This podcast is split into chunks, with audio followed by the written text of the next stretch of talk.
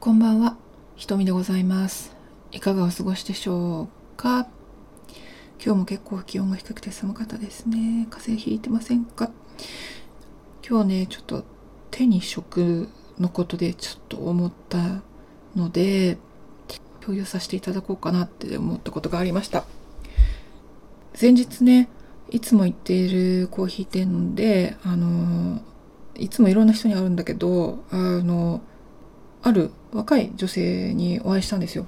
でまあたまたまお話をさせていただいたんだけどその方は和菓子職人でいらっしゃるんですね。で和菓子職人かってあんまり和菓子職人の世界って全然知らなかったですけどうんなんとなくこう男性社会というかおっさんのイメージがなくはなかったんですけどどうも彼女と話してると、まあ、最近は結構若い人もいらっしゃるにはいらっしゃるようです。でその方は、えーまあ、製菓学校を卒業してで今はあの和菓子専門店で何店舗か店舗があるそこそこの規模のもうちょっと老舗の和菓子屋さんで、まあ、工場で働いていると。で、まあ、おまんじゅうだとかなんだとかあのいろいろそのお店の看板商品だとかを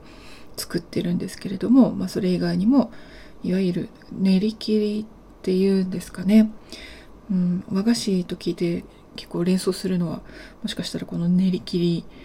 かもしれませんけれどもあの白あんに、まあ、お砂糖とかいっぱいいろいろ入ってるんでしょうけど。で綺麗なあの色とか色合いとか図柄が入ってて、まあ、季節の絵柄がね表せされていたりあのあるいは切り込みを入れて菊の花みたいにしたりとかですね。そういう美しい芸術的センス光るあのお菓子がありますよね。あれ連想するんですけど、うん、でその人とお話ししてたらあのまあ職場では、まあ、もちろんあのお菓子のお店ということであのお店が出している商品を作るんだけど自分で提案されることもあるそうででご自分でいっぱいそういう練り切りのですねデザイン案を考えてで自分で作ってあの、まあ、お店の方で提案したり、まあ、それが採用されたりすることもあるんだそうですけどであとはご自分のインスタでアップされてるんですね。もうあのもし興味ある方はあのリンクを貼っておきますので見ていただければと思いますけどすごい素敵なんですよ。うんなんか季節のモチーフとかね、まあ、桜とか梅とかあのあるいは鳥の絵だったりこう風が吹いている様子とかあとは海とかとにかくこう色合いが本当に繊細で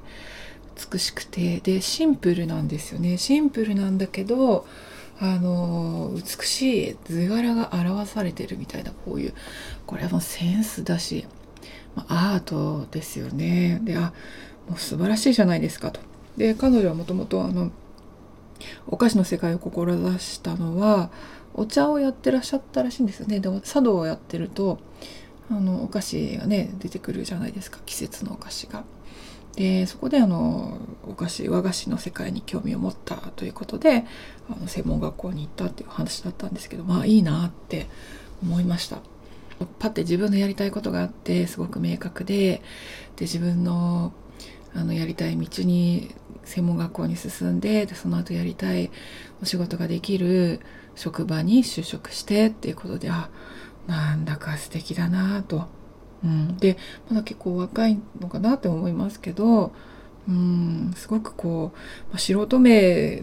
かもしれませんけどものすごい才能あるなと思いました。あの練り切りとかすごく美しかったです。芸術的ですね、うん。ま、将来はこれでどんどんどんどんこう成長していってあの独立されたりとかねすることもあるかもしれませんけど。私がすごいワクワクするなって思ったのはやっぱりその会社の中でうん。あんまり和菓子の専門家みたいなこう芸術的和菓子の専門家みたいな感じの人はそんなにいないらしくてでみんなまあ機械的にあのおまんじゅう作りとかやってると。で彼女はあの和菓子にすごく情熱があるのでで周りはなんかちょっとそんなテンションがね全然違って熱も全然違うんでしょうけどかえってその方が自由にできるあのスペースがあるんじゃないかなって私は思いました。それに会社とかってねやっぱり工場スペースに設備が揃ったりするのでいろいろやれることも大きいんですよね個人よりは、うん、なのでなかなかいい環境にいらっしゃるんじゃないかなって思いました。これがねなんか若手のすごくあの尖った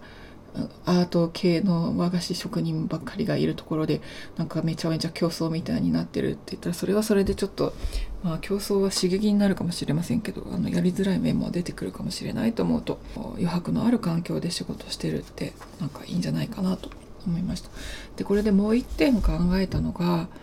手に職って話ですよね。で私いつもものづくりの人いいなってすごくキラキラ憧れてしまうんですよ。で、まあ、例えばあの前も話したかもしれませんけれどもいつもの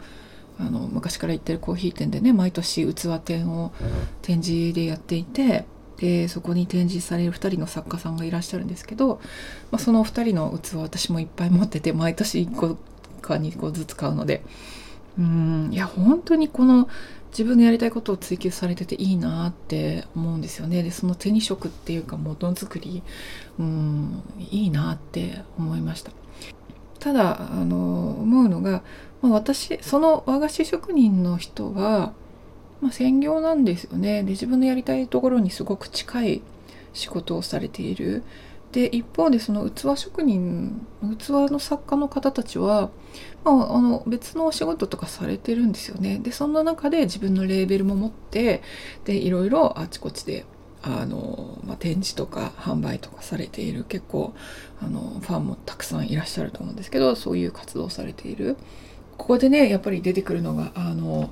あれですよ。マルチポテンシャライトね。私が何度かこの雨雲ラジオで話してますけどうん、一度にいろんな興味を持っているっていう人も、うん、いいんだよっていう話はしたいですね。あの、必ずしも専業になる必要はないです。で、専業でそういうふうにこれっていうものでやれてる人、それはそれですごく幸せだと思います。ただ一方で、あの、人はそういう分かりやすい物語、この人にはこれ。もうこの人は職人だから、商人っていう和菓子職人終わりみたいな。で、私の場合だったら、あの、どこの会社ですかっていっぱい、いっぺん言ってしまったら、あ、何々会社のコンサルタントのひとみさんですねっていう風になってしまう。一つにまとまってしまうんですよ。うん。だからあの、まあ、そういう仕事を本当にあの自分の心に近いところでされてる人はともかくとして私のようなマルチポテンシャライトいろんないろんな興味関心があるで私の場合はむしろ逆であのお勤め時間お勤め仕事をしている時間なんてないぐらいぱいやりたいことがあってあのそれでパンクしちゃうっていうタイプの人生なんだけどそういう人生の人もいるんだっていうことは私もちょっとずつ伝えておきたいかなって思います。あの専業か副業かとかいうことじゃないんですよ。もっともっといろんなレイヤーがあったりとかうんいろんなマルチな才能が並行してあったりとか掛け合わさったりとかっていういろんな可能性があるのででそこをあのやっぱりそういうことも忘れないでいきたいなと私は考えて、うん、います。まあちょっとこれ以上話すとね長くなるので今日はその辺にしておきたいかなと思いますけれどもその和菓子のねインスタすごい素敵なのでぜひリンク貼っとくんで見てください。で、マルチポテンシャライトはね、私の過去回のの放送もリンク貼っときます。聞いてください。というわけで今日は短めに終わります。短くないか。うん。聞いてくださりありがとう。雨雲ラジオ45回目、瞳でございました。ではごきげんよう。